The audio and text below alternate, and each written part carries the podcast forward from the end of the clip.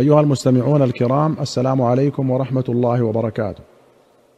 في كتاب اللباس والزينة أخرج البخاري ومسلم رحمهما الله عن عقبة بن عامر رضي الله عنه قال أهدي إلى النبي صلى الله عليه وسلم فروج حرير فلبسه ثم صلى فيه ثم انصرف فنزعه نزعا شديدا كالكاره له.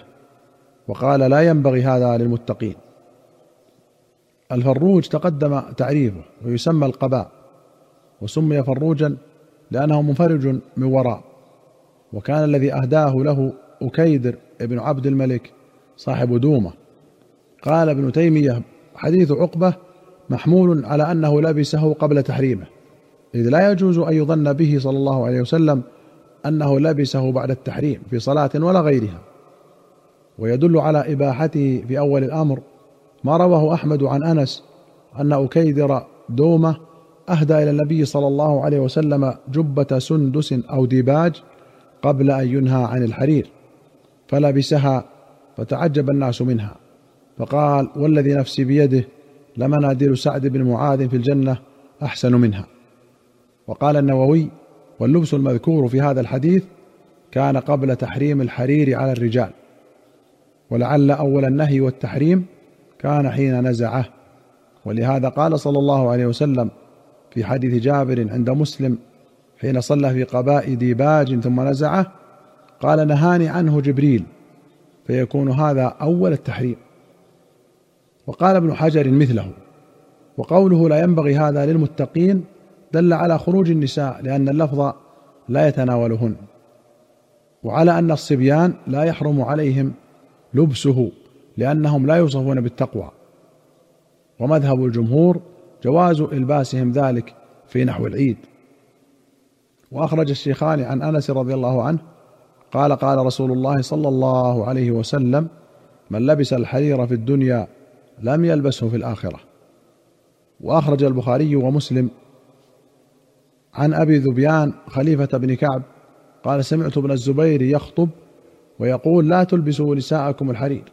فإني سمعت عمر بن الخطاب يقول قال رسول الله صلى الله عليه وسلم لا تلبسوا الحرير فإنه من لبسه في الدنيا لم يلبسه في الآخرة. قال النووي هذا مذهب ابن الزبير واجمعوا بعده على إباحة الحرير للنساء وهذا الحديث الذي احتج به إنما هو في لبس الرجال والأحاديث الصحيحة صريحة في إباحته للنساء.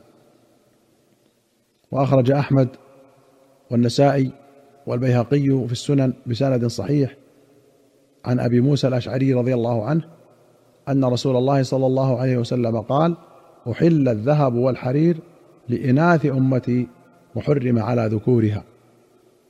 وأخرج الشيخان رحمهما الله عن ابن عمر رضي الله عنهما قال وجد عمر حلة من استبرق تباع بالسوق فأخذها فأتى بها رسول الله صلى الله عليه وسلم.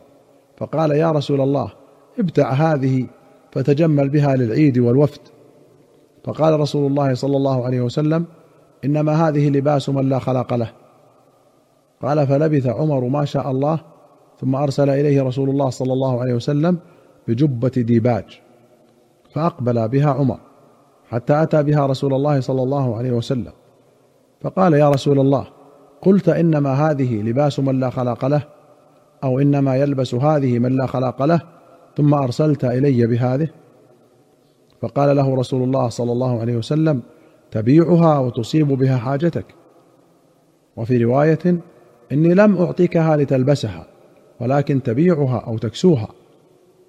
فأرسل بها عمر إلى أخ له من أهل مكة قبل أن يسلم. ولمسلم قال رأى عمر عطاردا التميمي يقيم بالسوق حلة سيراء وكان رجلا يغشى الملوك ويصيب منهم. فقال عمر يا رسول الله إني رأيت عطاردا يقيم في السوق حلة سيراء فلو اشتريتها فلبستها لوفود العرب إذا قدموا عليك ولبستها يوم الجمعة. فقال له رسول الله صلى الله عليه وسلم إنما يلبس الحرير في الدنيا من لا خلاق له في الآخرة.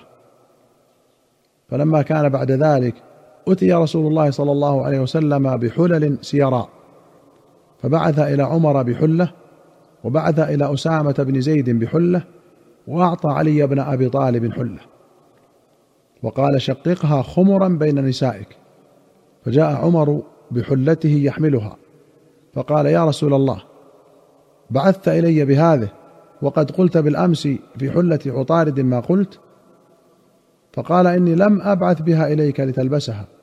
ولكني بعثت بها إليك لتبيعها أو تكسوها. فكساها عمر أخا له مشركا بمكة قبل أن يسلم. وأما أسامة فراح في حلته فنظر إليه رسول الله صلى الله عليه وسلم نظرا عرف أن رسول الله صلى الله عليه وسلم قد أنكر ما صنع. فقال يا رسول الله ما تنظر إلي؟ فأنت بعثت إلي بها. فقال إني لم أبعث إليك لتلبسها ولكني بعثت بها إليك لتشققها خمرا بين نسائك.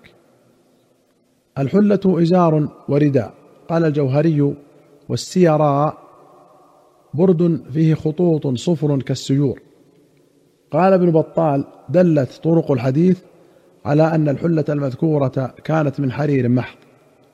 لذلك جازت للنساء دون الرجال. أما المختلط من حرير وغيره فلا يحرم على الرجال إلا أن يكون الحرير فيه أكثر. وقوله يقيم بالسوق حلة أي يعرضها للبيع. وفي الحديث جواز الهدية إلى الكافر وصلة الأقارب الكفار لأن الرجل كان أخا عمر لأمه كما في صحيح أبي عوانة. وأخرج البخاري ومسلم رحمهما الله عن علي رضي الله عنه قال كساني رسول الله صلى الله عليه وسلم حلة سيرا فخرجت بها فرأيت الغضب في وجهه فشققتها بين نسائي. ولمسلم قال أهديت لرسول الله صلى الله عليه وسلم حلة سيرا فبعث بها إلي فلبستها. فعرفت الغضب في وجهه فقال إني لم أبعث بها إليك لتلبسها إنما بعثت بها لتشققها خمرا بين النساء. وفي أخرى له أن اكيدر دومه أهدى إلى النبي صلى الله عليه وسلم ثوب حرير فأعطاه عليا وقال شققه خمرا بين الفواطم. الفواطم جمع فاطمة والمراد زوجته وأمه وفاطمة أم أسماء بنت حمزة. وأخرج البخاري عن أنس رضي الله عنه أنه رأى على أم كلثوم بنت رسول الله صلى الله عليه وسلم برد حرير سيراء وأخرج مسلم عن جابر رضي الله عنه قال لبس رسول الله صلى الله عليه وسلم قباء من ديباج أهدي إليه ثم أوشك أن نزعه فأرسل به إلى عمر بن الخطاب فقيل له قد أوشك ما نزعته يا رسول الله فقال نهاني عنه جبريل فجاء عمر يبكي فقال يا رسول الله أكرهت أمرا وأعطيتنيه فما لي فقال إني لم أعطكه لتلبسه. إنما أعطيتكه تبيعه فباعه بألفي درهم. الوشك والوشك بفتح الواو وضمها والوشاكة السرعة والإنشاك الإسراع في السير وقوله أوشك أن نزعه أي أسرع بنزعه. وقوله قد أوشك ما نزعته أي قد أسرع نزعك إياه. وأخرج البخاري ومسلم عن أبي عثمان النهدي قال كتب إلينا عمر بن الخطاب ونحن بأذربيجان مع عتبة بن فرقد. إياكم والتنعم وزي أهل الشرك ولبوس الحرير. فإن رسول الله صلى الله عليه وسلم نهى عن لبوس الحرير. قال إلا هكذا. ورفع لنا رسول الله صلى الله عليه وسلم أصبعيه السبابة والوسطى وضمهما. أيها المستمعون الكرام إلى هنا نأتي إلى نهاية هذه الحلقة. حتى نلقاكم في حلقة قادمة إن شاء الله. نستودعكم الله. والسلام عليكم ورحمة الله وبركاته.